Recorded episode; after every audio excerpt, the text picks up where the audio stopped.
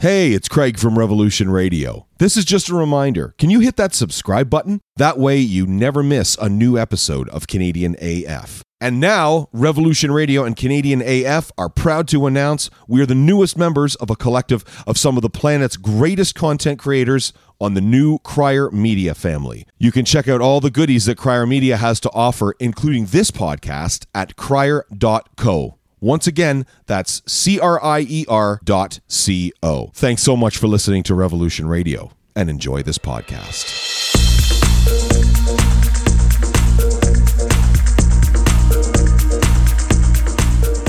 It does. Yeah, yeah, yeah, yeah. That's it's it's a whole other thing. Embassy Supreme. Yeah, it's a funny thing. Nice. Well, we're definitely Well, all gonna, right, save save it. we're going to talk. As a matter of fact, we're going to talk about it as of right now because we're live. Okay. And uh, I love doing this to these guys, Brad. I do this, Brad. I Every do this every single week. They'd have no idea when I'm going to push the start streaming button, so they're Yeah. just kind of like, "Okay, is it now? Is it now? Is it now?" And I usually end up pissing off Derek because I, I catch him in a funny face or something like that. So and all that has been said on. it most certainly has. Welcome to Canadian as fuck right here on Revolution Radio Canada. My name is uh, DJ Craig G alongside Derek Lewis, who is pretending to be Frozen, uh, tattoo artist, tattoo guru, musician, wonderful guy. Long Point Photo is where you're going to find Derek Lewis at Long Point Photo on Instagram. Uh, beneath me is my man Dimitri Alexiou, as always, a teleprompter operator, musician, music historian, basically Alan Cross without being Alan Cross, uh, and we love him and adore him. And of course, we are joined by our man, our new bestie here to Revolution Radio Canada, Brad Merritt, and he is from a little band from Vancouver called 54-40. Woohoo! Check out the size of that audience. Check out the big brain on Brad. We've been wanting to talk. We've actually been wanting to talk to Talk to- some anybody from 54-40 Yeah. for a while. a long We've time. been we've been chasing you guys for a bit. Okay. Mm. Is it Swanson? Is that how you say the, the, the name of the, the town? So, uh, so it's it's uh it's obviously it's a First Nations word, and Uh-huh. if, you, if you went if you went down there, they would pronounce it differently. And then, you know, if you're listening to CBC or you're taking the ferry, they'll say Sawasan, but everyone who lives there calls it Tawasan. Tawasan. Tawasan. Oh, okay. Yeah. All right. Silent S, yeah. So Well- yeah, and I, you know, no, I'm, I'm, I'm, I'm Sorry. quiet now. that was wicked.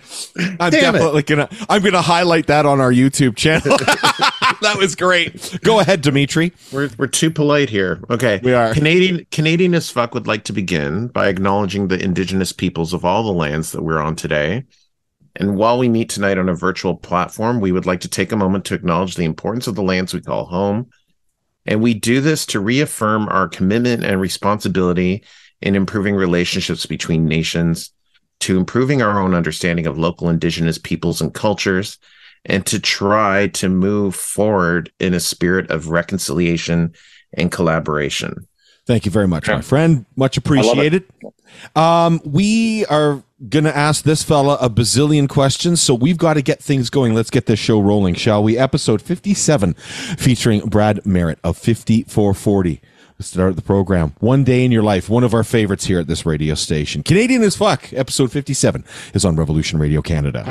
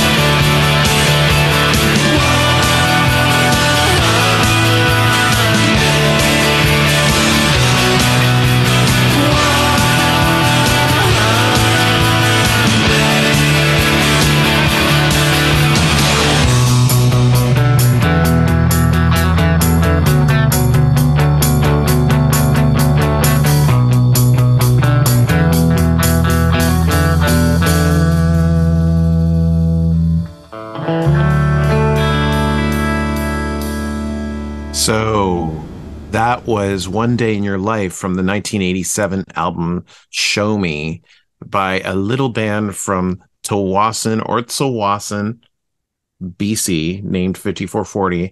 And that song, that was the song that caught the attention of a 15 year old me sitting in front of my television set watching video hits on CBC. Is like that, like, I think, I think they had played 54-40 before with a with one or two songs from the Green album, but it was just like the force that One Day in Your Life attacked.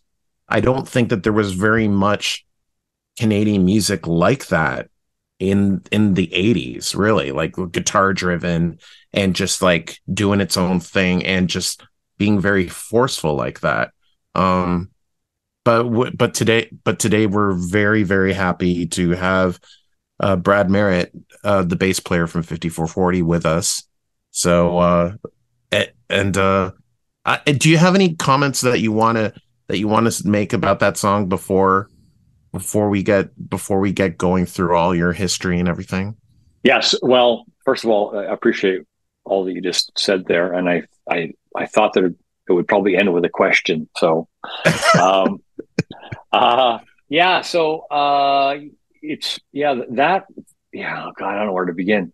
Um, that did sound great, um, and it's still an extremely popular song. And like you know, like we I get my our streaming numbers every week from Apple and Spotify, and it's a it's a top three song for us, right? So um, yeah, so uh, you should feel vindicated.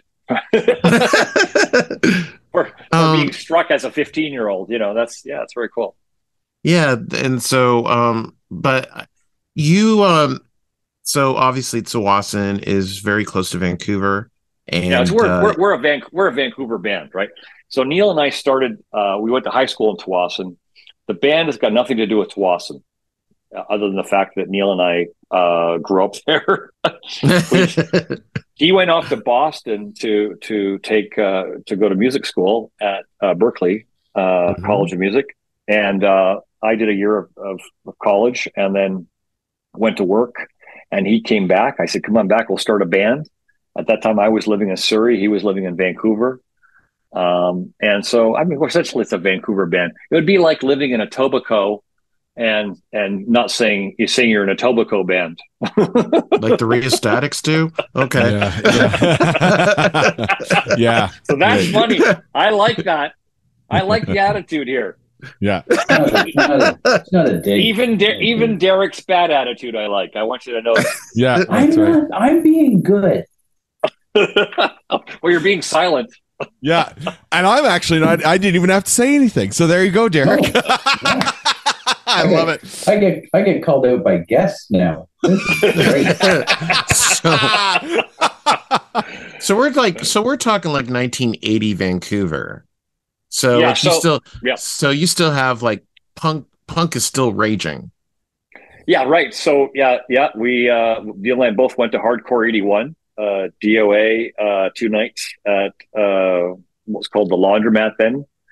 And uh the first night they had uh insect opening up and they had uh I think the Dishrags were on the bill and the next night it was Black Flag and a band from Edmonton and yeah, but the thing is by that time, kind of uh, punk was in a period of transition. Like punk before that kind of meant you know anything that was underground, right? And it could with all these kind of arty bands and kind of a, some new wave bands, and you know, and then there's the you know there's the Subhumans and DOA and all that kind of stuff. And then it kind of split up, right? It was like became this kind of hardcore scene, right? Whatever, and you had to sort of, and then you know, we were very much influenced by the whole thing, but the stuff that we really liked were um, the bands that kind of took that punk rock ethos and simplicity and directness and then did their own creative thing with that.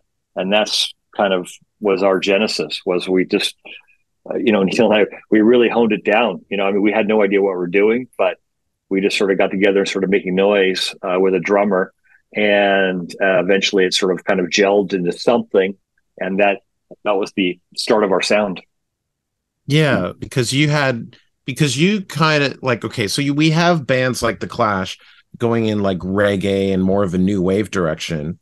you you you were identified with the punk movement early on Yeah. and then and then but then started bringing in elements of folk Yeah, or yeah, totally. I mean, we basically, um, well, our our our our whole world expanded. We started to play uh, other cities. You know, we started to do a lot of stuff in Seattle. By '82, we are going down to San Francisco several times a year yeah and hanging out with different people. And uh, you know, uh, one of these guys, uh, a band called Three Swimmers from Seattle, Mark Smith, and we used to hang out. We he, he would put us up at his place, and uh, you know, he'd put on like uh, like Sugar Hill, uh, like early um, hip hop, early rap.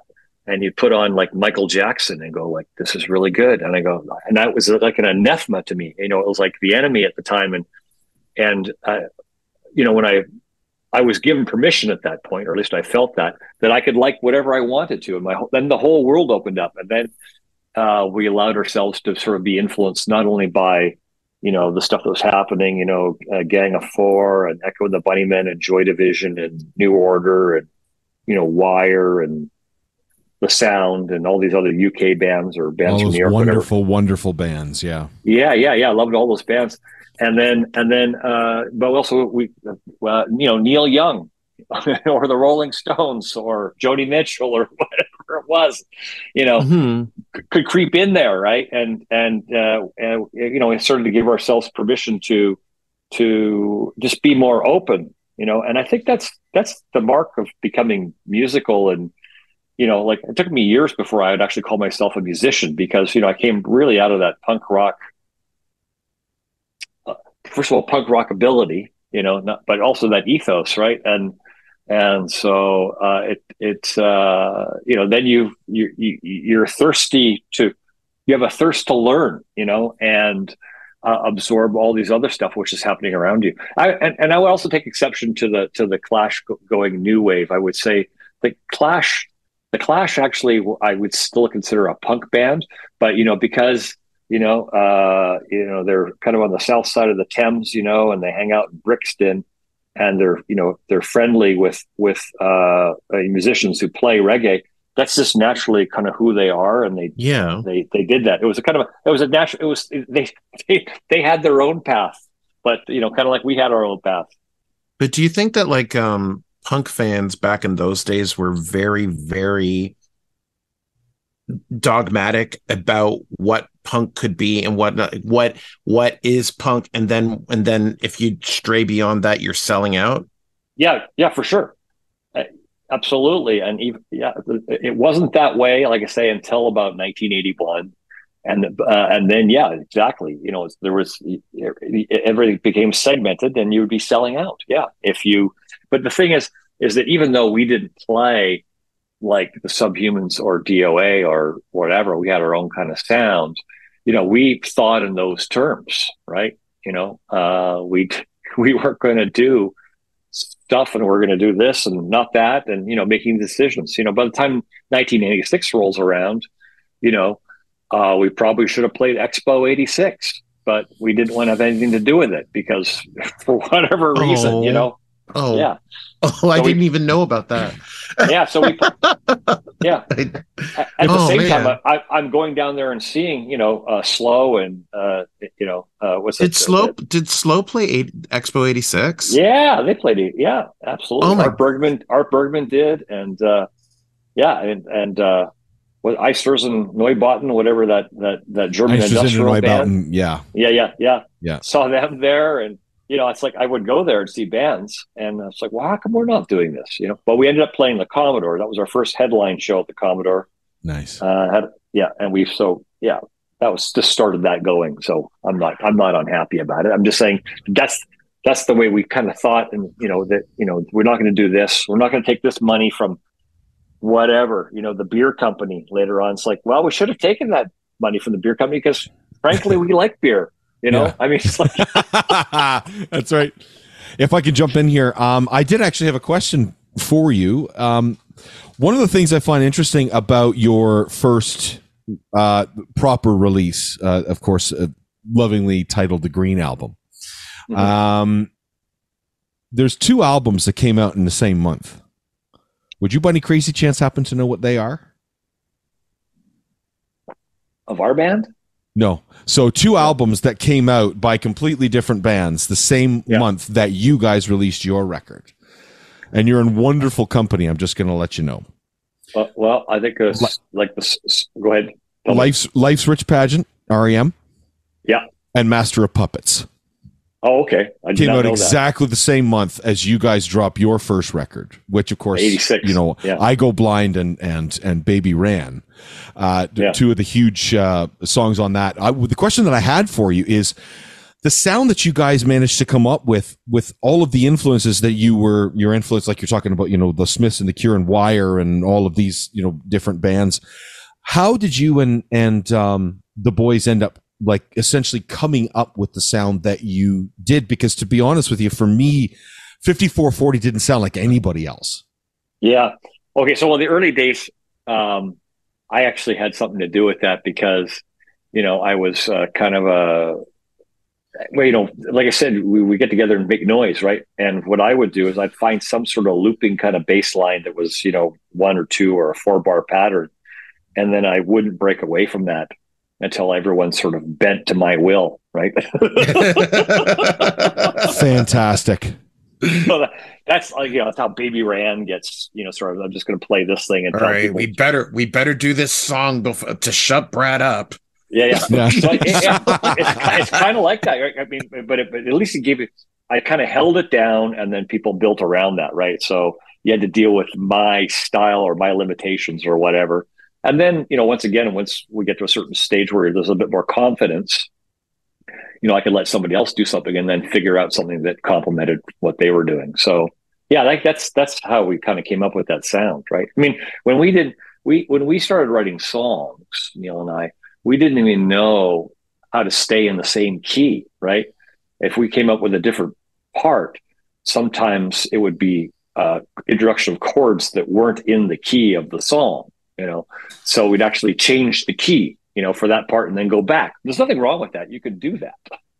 Yeah, punk doesn't have rules. yeah, exactly.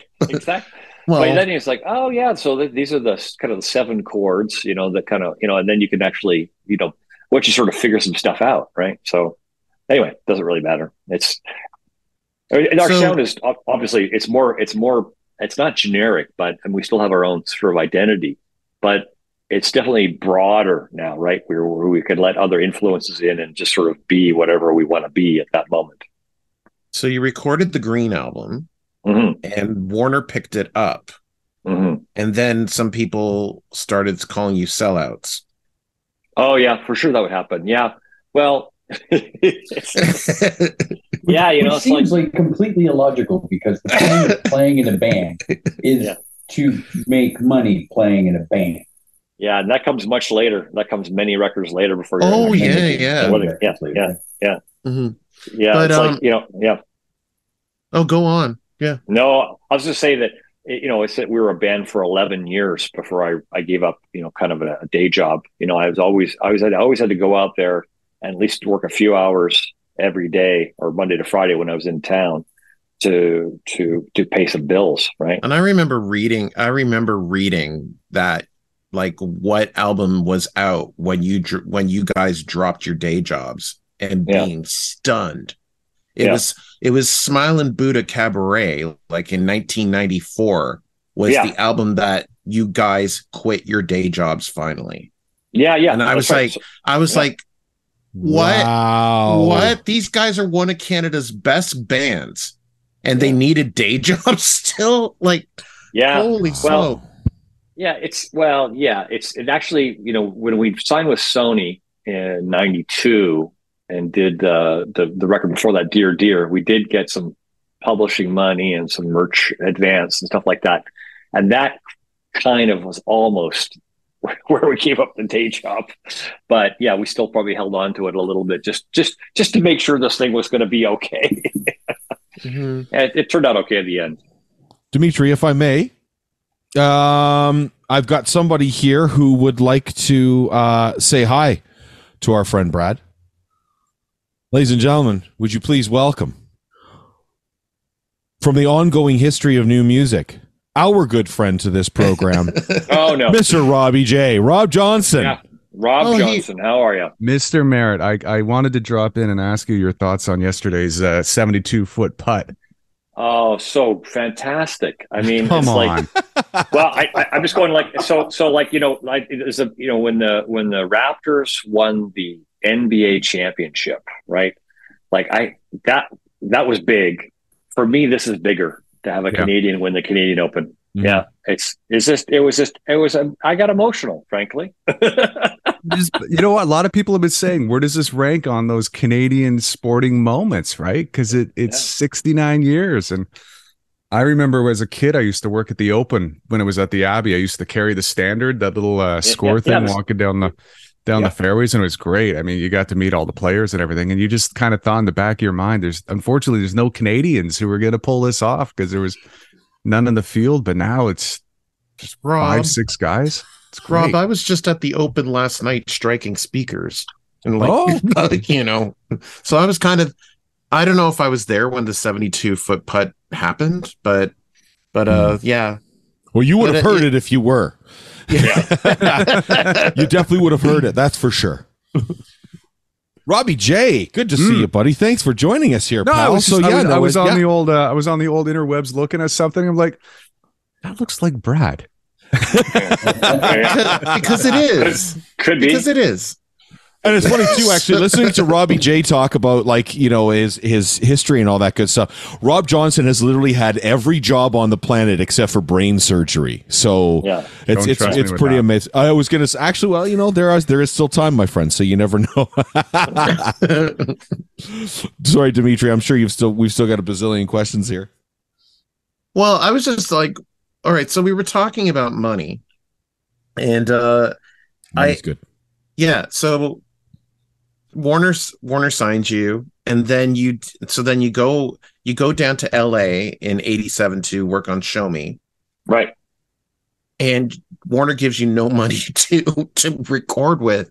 Like apparently you Well- had to choose between eating or Yeah. like Well, you so like twelve dollars a day allowance or something. Yeah, it's, it was kind of like that. Yeah, we used to go around the corner this little uh, taco joint. It was right on, um, right on Hollywood, Hollywood Vine, just around the corner.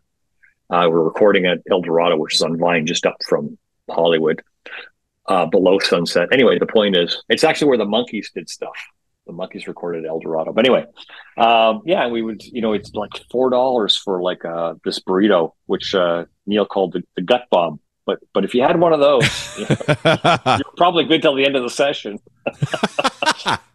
yeah, you know, the, you know, the funny thing is, I mean, we were, you know, we when we signed with a major, we wanted to stop doing all that stuff. We because we used to do everything. We would obviously, you know, write the songs, pay for the recordings, organize the artwork and the editorial, um, get the record mastered, and then we would uh, send it all to a pressing plant, press it, get it back, and then we distribute it through these distributors. And it's like we just want to make music, so let's get somebody else involved with that. So that's that was our thinking when we wanted to sign to a, a major or whatever, an independent, whoever's going to take us and do something with us. So, but but yeah, so like you say, with the Green record, we did that on our own, and then Jordan mixed it, and then they put it out pretty much the way we did it. The mix was a bit on the goopy side. We were kind of more of a drier kind of band. We didn't do all that kind of '80s reverb stuff at that. But anyway, um, but and then the next record, Show Me, uh, they thought they were going to, you know, mold us into something, and they spent hundreds and hundreds of thousands of dollars, you know, and that's, you know, this is 1987 dollars, so it was like a quarter of a million dollars, whereas we did the the Green record for like under 50 grand, all in, including Jordan's mix, Canadian, right? You know, so. And then, of course, you know the, the way they pay you, right, is a, a percentage of sales. Uh, so there's a royalty rate, uh, and then also when you start doing videos, some of that's recuperable, yeah, it's, uh, or a portion of it. And the point is, is that you cannot make you cannot make money unless you're selling millions and millions of records, and it just got it kind of out of control for us that that that Show Me record. Um, so they're spending all this money, but they would have been better off just giving us some money so that we could eat and be comfortable and you know feel like we were in a safe place to create rather than being on edge wondering whether we had enough money to eat you know Yeah. so that's yeah. that's that's that's we just it was a different different mindset right you know you know we're having lunch at the smokehouse in burbank and you know uh, Anjelica Huston and uh, what's the guy's name? Anyway we're walking by and you know it's like we don't really care about that. That's great. You know we like the movie she's in. We just all we want to do is just get anyway you know we started to move towards uh, a model where we would get the money from the record company and make the record right? And that's what we like right? Just Is that when you sign? us- Is that is that when you sign with Sony? yeah yeah sony Yeah. so it, and basically they thought you guys know how to do this right here's your advance go make the record right Much Um, healthier. Oh yeah, it's just and and all, all those records were like that with Sony. It was really a wonderful relationship. Because later on, when we did the um, Casual Viewing record, you know, that was like we took that money and we built our own studio, right? And then and then so we made that record and we were able to make our own demos and records after that. And uh, and then we said to Sony, I said, yeah, you know, we've got this concept for um, uh, the video for Casual Viewing. We want to go around the world you know, you fly us around the world with, you know, kind of a producer guy that could kind of a fixer, a cinematographer guy, and, you know, kind of a camera, you know, up guy. And then we'll, we'll crew it ourselves. And they gave us the money and that's what we did. Right. It was a really, like I say, a very healthy relationship. We really loved that. It's good stuff. That was one of my favorite stories Neil told when we did that interview with you guys down at the uh at the horseshoe talking about casual viewing and how you were he was in the office throwing the Nerf ball against the wall and he had this great idea and Ray was like, Yeah, sounds great. Go do it. Yeah. It's all going Yeah. it's all falling apart anyway. like Well, that's right. That, so that's, yeah, right. So the, what Rob's referring to, of course, at that time was the record uh, business was falling apart, right? And so it's the file sharing was, you know, it was, it was, so yeah, they, they probably just went, yeah, you guys go ahead and have some fun, spend some money. And, and so that was great. Great. And then um so let me just ask you like so we so record labels are they still necessary in like with streaming and and everything nowadays or like wh- where do you think where do you think that they they they factor into the music business anymore? Okay. So, uh, you know, I'm as full of shit as anybody. So, but I can, uh, I'll, I'll weigh in, you know, um, you know, I think, I think that, uh, yeah, there's pr- probably a role for them. I mean, the pro, the problem with record companies and the whole business is that yes, the old model, you know, obviously discriminated against uh, those which were only going to sell a limited number of records or just didn't get through the door for whatever reason. You know, I doesn't really. That's fine. And the new model, completely democratic. You can actually make uh, your record on your computer. I got a little keyboard here. I can churn it out, and I can send it out to aggregators and get it on Spotify and blah blah blah, and call myself whatever. That's fine, right? So you they got one extreme, you got the other. So record companies, the value of record companies used to be was that they would develop bands, they would develop artists, they would develop talent, right? So they would pick out something that's like, okay, there'd be actually these A&R people that went to these clubs or whatever and saw these things like, this has got some potential. Then they'd follow you around, you develop a personal relationship with them. And then f- finally, you, with the one you feel comfortable with, you'd sign on the dotted line. And then they would work with you to develop your career. No record company does that anymore. A record company now is about, you know, how many likes do you have here? And, you know, how many people are following you on social media, right? And if you've got, you know, if you're in the hundreds of thousands or millions that are interested, right? And then you can get a, you can get a record deal. And then, so there's no development anymore. so that's the downside of what's happening as far as I'm concerned. Um, so you have to find a way to develop on your own, right? It's it's tricky stuff. I don't think I answered your question, and like I said, I'm, I'm as full of shit as anybody else. But you know, it might give you a little insight as to how I think about it. I think it's one of those things that people often say now is, you know, take take bands from back in the 80s and the 90s when you would have, you know, when you when you started with Warner, would you have a probably three, four album deal at the time, right? To, to Yeah, go out and yeah. do it. And then options for a compilation. They can develop you over time. Now that doesn't happen. It's like one or two albums and uh, like how how uh, all these all these legacy bands that we that we have seen develop other bands and and and, and, and you know other bands have come from bands being fans of other ones it's I, you don't see the music developing like that anymore you don't see i don't think as many bands who are fans of other bands who are fans of other ones because they don't have that progression to go through all those records anymore unless you're at a massive level that you're you're making the major bucks for the record label. Yeah. I agree. And I'm I agree with and that. I'm yeah. and I'm seeing more and more bands that were on a label dropping the like leaving the label and just going independent. Mhm. Like the like the Beaches w- used to be on Universal. Now they're their own thing. They they left Universal. Yeah. And I don't know and I don't know it, I it doesn't look like it hurt them at all. Like so Yeah. so it, if I think it, it's it requires uh, the artist uh, at least to have some infrastructure uh, and someone around them that understands how things work, or or they have to have it within the group themselves. And, and yeah, you don't you do not need a record company. You probably don't want one. Is what I would probably say. That being said, I, I wouldn't I wouldn't hold against anybody for signing to a, a major record label if that's what they want to do. Yeah, like the, the, the education, uh, the education that's come up, like you, you were saying, like you can sit and write and do keyboards, and I do the exact same thing. Um, but you can do all that from home. You can do everything from home. You can, you can, or you can like getting into an own, your own studio or whatever. It's, it's, it's kind of as, as if, um, the, with the technology that's, that's come in, the ability for people to learn how to do things. I mean, you can you can learn how to be a producer on YouTube. In all honesty, um, uh, what's his name? Uh, uh, the lead guy from Failure. What's his name? Damn it. Yeah. Uh, anyway, um, he has a whole he has a whole series where Yeah. he goes through and he goes step by step, and he's just like, this is how I mix this Tool album. This is how I mix this other album. That you know, Yeah. um, you, can like people are there and telling you information. So it's with uh, back in back in the like the back in the sixties and the seventies and the eighties, it was for lack of a better term, kind of gate kept, right? Like that knowledge is like, well, you you can't, you don't you don't understand production.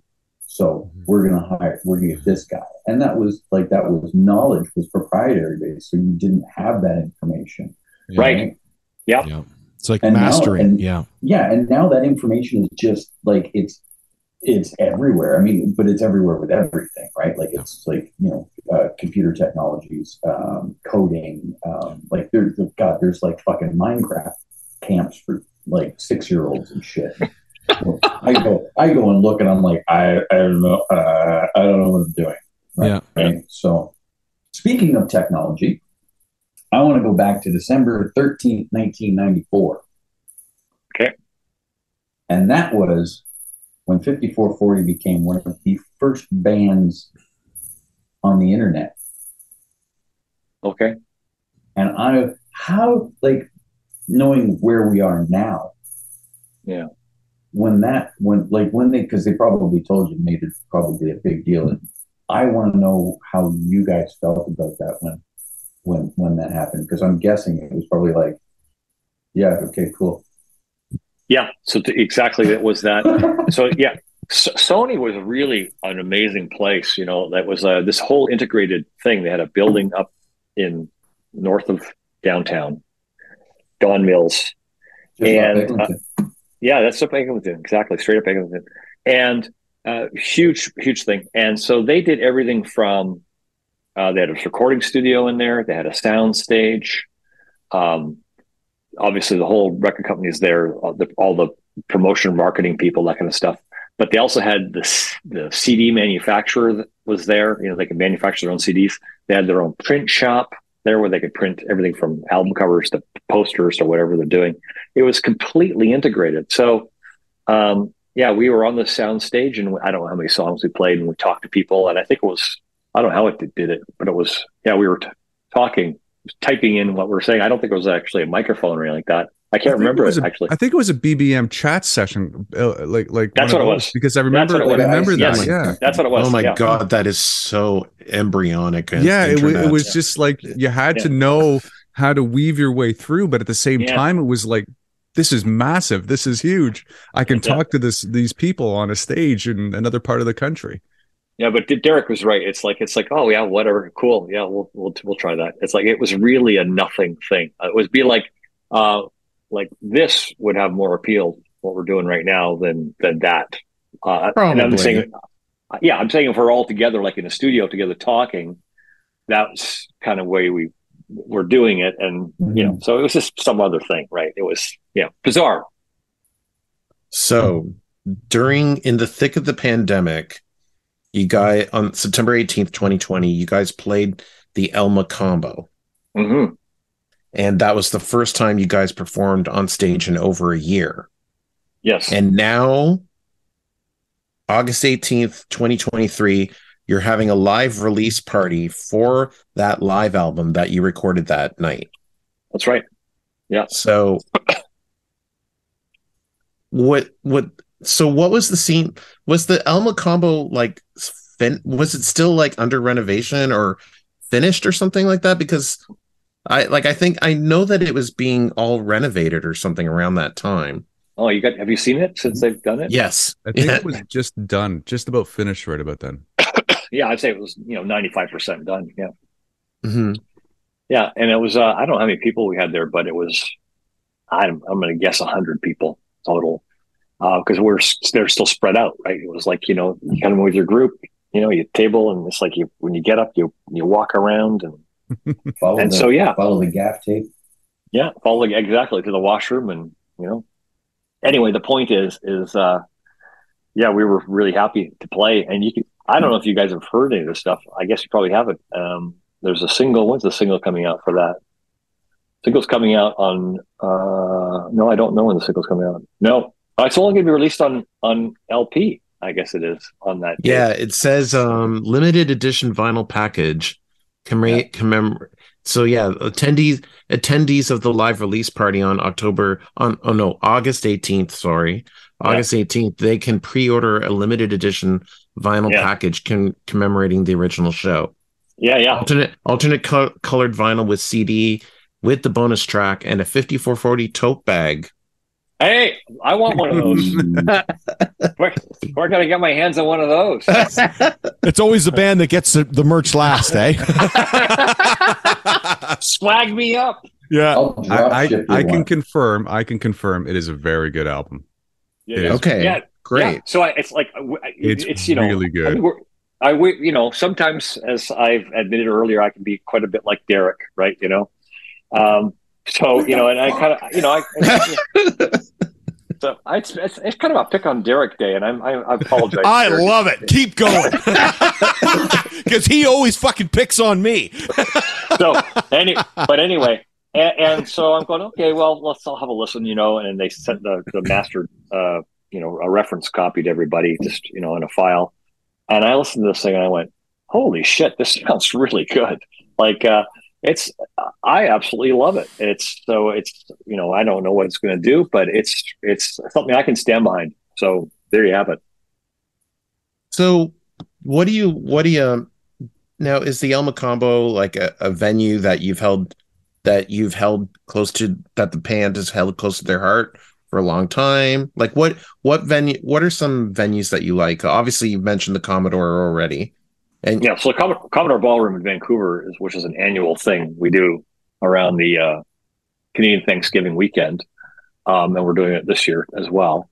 That's the, kind of a number one thing. I like we like the Spectrum in Montreal. Have you ever mm-hmm. been there? Yeah, that's a beautiful room. Um, so we also do. I mean, just just for old time's sake, uh, we like uh, you know the Horseshoe Tavern because we just can't seem to get away from that place. Uh, it's a little small, but but you know, the, the Danforth Music Hall is is mm. a fantastic place, and we've played that in different configurations. We played it with you know every seat and done. You know, people are sitting down, and we do a little uh, kind of uh, what do you call that? You know, kind of acousticy kind of thing. You know, kind of a mm-hmm. storytelling, whatever. But we've also done it where they take a bunch of seats out, Yes. you know, Yeah, and, and you know, yeah, and it's like, and it's we get the full lights and the and the PA and and that, that's cool too, Yeah. you know. Um, uh, yeah, I mean, it's like uh, there's a lot of great venues uh, in this country. I mean, we've played. I mean, we played. Uh, you know, Rogers Center. We opened up uh, for uh, Hootie and the Blowfish there, right? Yep. We pl- we played uh, Air Canada Center. We played uh, whatever they call the thing in Montreal now, Molson or Bell or whatever it is. Centre Bell. Yeah, yeah. We played the the the one in in. yeah. Uh, you remember Barrymore's in in uh, uh, Ottawa? Ottawa. I don't. Yeah, yeah. So like that's gone now, but like that was a fun show. You know, um, there's I a remember seeing it at. Massey Hall. I think in I think it was the Show Me tour. That was uh, Fight for Love tour. Fight for Love. That's right. Fight Yeah. for Love. So. Ma- Yeah, yeah. so Massey Hall is amazing, and we've also played. We did a little thing. I can't remember what the reason was, but we only played a few songs, and Serena Ryder played as well. Uh, and we love that. That's a I, and then I know they've done like a hundred million dollars worth of work in there too. So I'm anxious to see that. That's that's that's world class. It's great, great, great place to play. But it sounds like the venues that you're the venues that you're mentioning are sort of like more more more greasy, more like more intimate, more dirty. Dirtier. Yeah. Yeah, well, I would rather play there than than uh, Rogers Yeah. Center. well yeah like i'll i'll i'll always i'll always associate 54-40 with the phoenix because like i saw Yeah, What a I- great- I- the Diamond Club in the Phoenix. Yeah. yeah Love that room. Great, another great room. oh my Great god room. you got like smoke Smilin' Buddha Cabaret tour like you guys oh my god that's a show I'll, i won't forget you know Yeah. so Yeah. anyway And if I, can, rem- if I No, can no. remind everyone, sorry, if I can remind everyone as well, 1996 location Molson Park in Barrie, June 30th, uh, 1996 Edgefest, the Tea Party, Our Lady Peace, Ashley MacIsaac, I Mother Earth, 13 Engines, The Killjoys, Big Sugar, and 54-40. There That you go. Was a kick ass show. I guaranteed. Rob Johnson's gone to get the poster. There it is. There it is. this fucking guy. Honest to God, it's This guy- insane. You brought That's him the in. 1990 You show. let him in. Yeah. yeah. do you now now That's do you amazing. do you guys like playing outdoor gigs as much as in indoor gigs Oh yeah, no. Well, it's it's it's it's a seasonal thing here in Canada. I mean, like like most Canadians, you know, if I if we get a chance to get outside, we're pleased to do that, right? But you know, sort of between you know, uh, uh, you know, uh, May twenty fourth and Labor Day, it's nice to it's nice to be outside. That's It's nice to be outside. The That to Bala was always a was always a fan favorite too, right? Of course, it was. Yeah, Yeah, yeah. Mhm. Now I think so for Dim- uh, we're, we're we're playing there too this this summer. Uh, I've got my cheat sheet here for you guys. uh, July 29th, we're at Kee to Bala. Ooh. Fantastic. I think I think I'm I think I might be in the Sudbury region that time, and I might go check out the Billy Talents that weekend. They're playing up there. Um, Yeah, Dimitri and I would would it, I think it would be great. Dimitri you might agree if you get get a, get a show booked into history because that's just like walking distance from our house. That's like a ten minute walk. Absolutely. Absolutely. that's like in the And it's in the the beaches. sound in the It's- It's in the Yeah. beaches. Yeah. Yeah, yeah, yeah. So we're just, so yeah we we're kind of in a very privileged position to lobby the bass player to, to schedule a gig. And then come over for a barbecue. Come over for a barbecue. I'll make a note right now. um. So, I, before we wrap up this, yeah. So obviously, July 29th, Kee to Bala, and there's the live release party for Live at the El Mocambo on August 18th, 2023, and you can pre-order a limited edition vinyl package, and it includes alternate covered vinyl, alternate colored vinyl. A CD with the bonus track, a 54-40 tote bag, and exclusive meet and greet access with signing and photos with the band. Did you know about that last part? I was actually told about that just recently. oh yeah, yeah. You Is show up, something we're Alan doing what? slipped in at the last Yeah. second? Are you going to do the Avril Lavigne uh, photos where they where they stand twelve yards away from you? Don't touch No. me.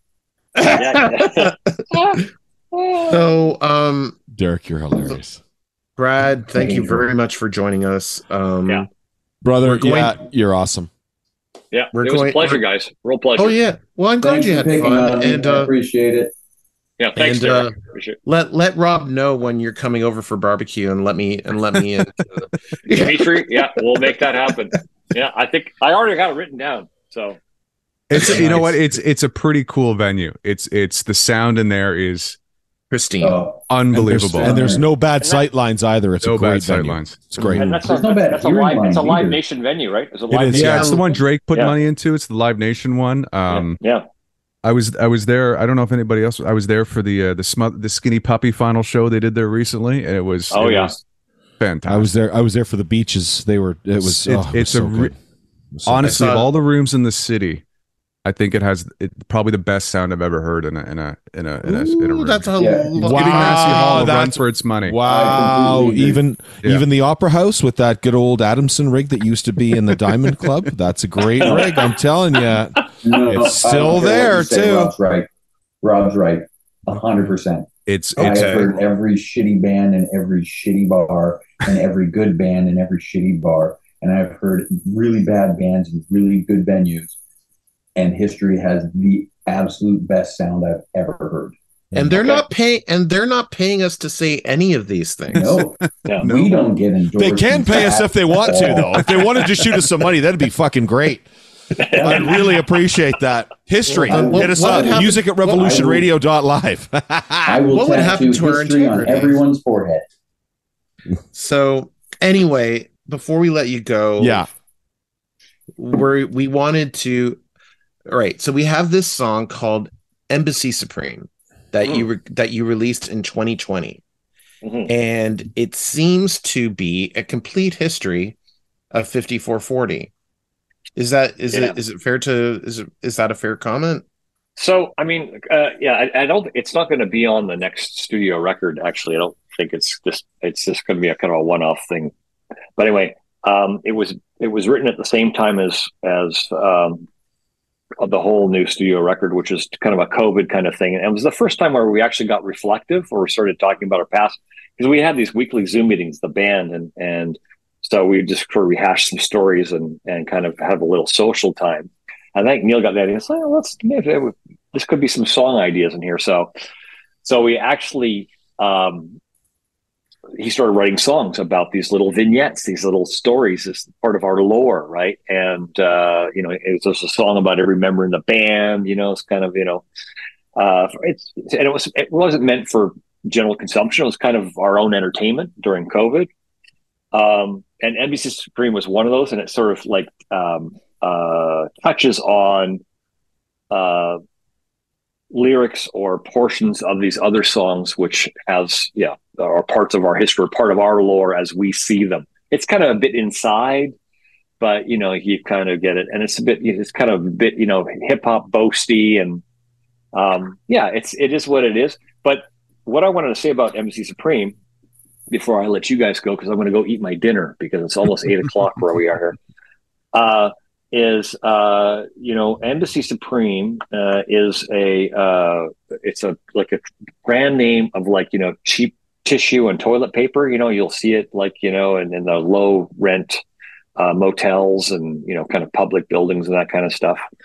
And my friend it was was it was near some sort of warehouse where he saw this where it was like Embassy Supreme, and it was this big huge pallet you know cardboard thing of toilet paper and the model number, the number that they used to use back then was 5440 for Embassy Supreme's toilet paper. So Oh, wow. we were we were we were trying to we were trying to do this. We had this idea. It was kind of like you know it's kind of like uh, the Beatles uh, doing Sergeant Pepper, where they you know you know where they got the they got the they got the little they got the little thing you know in the side the little d- doll. It's got the sweater. It says you know welcome the Rolling Stones, right? You know. And we were going to sort of do that kind of, you know, welcome Sloan, you know, Hmm. where there's this kind of another kind of, you know, kind of restroom reference in there, you know. yeah. And so that's kind of where Embassy Supreme comes from, right? You know, it's it's uh, you know it's it's very very base, you know, uh, eight year old humor uh, combined with, uh, like I say, touching on all these little stories of the band and putting it all in one song. very much, very much like Derek's kind of humor. So that's perfect. Excellent. Eight year old boy. Well, thank you, Brad. I think he's giving me the finger off camera. Yeah, yeah, yeah, yeah. yeah. On- Yeah, there- Brad, thank you so much for joining us tonight, brother. We really seriously appreciate it. Uh, special guest Rob, thanks for popping Hey, by, for letting me crash the appreciate it. party, Yeah. Brad. Always great to see you. Yeah, Looking forward to- honestly. Likewise, Rob. Yeah. And thanks, Uh, Greg. Yeah, thank- it's great. And thank you for like, and thank you just for like powering through all those tough moments throughout the band's history and staying together Yeah, to make more and more great music, you know? Yeah. so, Appreciate it. um, fifty-four forty are a public utility, and that's all there is to it. So you got to stick around. so, all right. So, Thank you. All right. so this is Embassy Supreme by 54-40 Thanks, on Brad. Canadian as Fuck on Revolution Radio in partnership with Crier Media. Thanks, Rob. Thanks, Brad. Have a great night, Thanks, guys. Brad. You just Thanks, guys. For yourself to believe. We are the cream, Embassy Supreme. Whoa,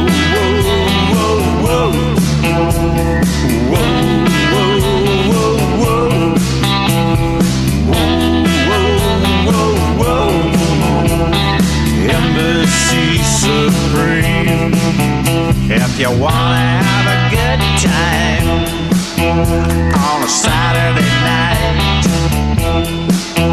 downtown on Granville Street at the Commodore is where you find us tonight.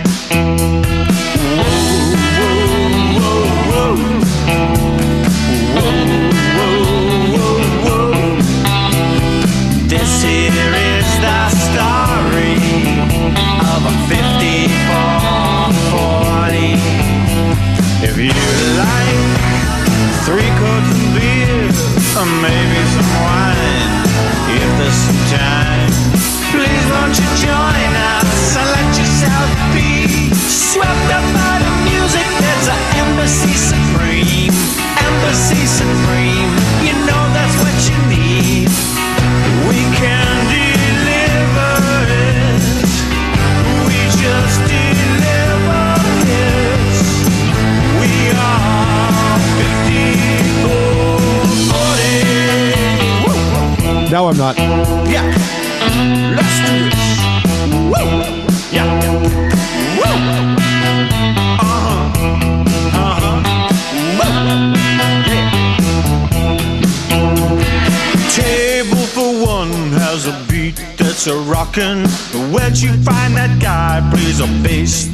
chopping.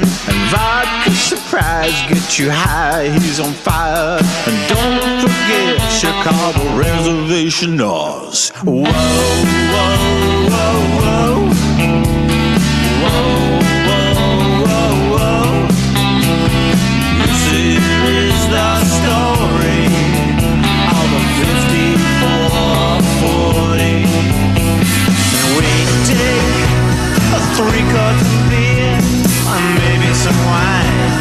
scotch if there's time. Please won't you join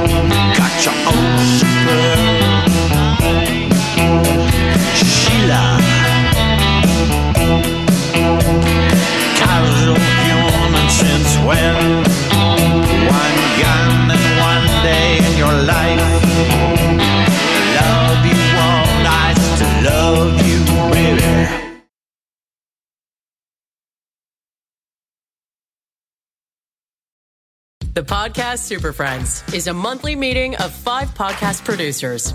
Hi, I'm Katherine O'Brien from Branch Out Programs in Baton Rouge, Louisiana. I'm John Gay from Jag and Detroit Podcasts. I'm Matt Cundill from the Sound Off Podcast Network. I'm David Yes from Pod 617, the Boston Podcast Network. And I'm Johnny Peterson from Straight Up Podcasts. Together, they form the Podcast Super Friends, an alliance of podcast masterminds sharing best practices, insights, and discussions to help make you a better podcaster. Follow or subscribe to the show on Apple Podcasts, Spotify, Google Podcasts, or at soundoff.network.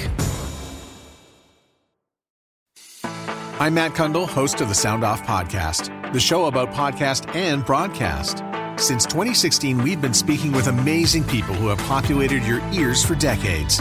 Legendary broadcasters, research wizards, talent experts, podcasters, voice talent. Almost 400 stories, all for free. Subscribe or follow the Sound Off Podcast on Apple Podcasts, Spotify, Amazon Music, or at soundoffpodcast.com.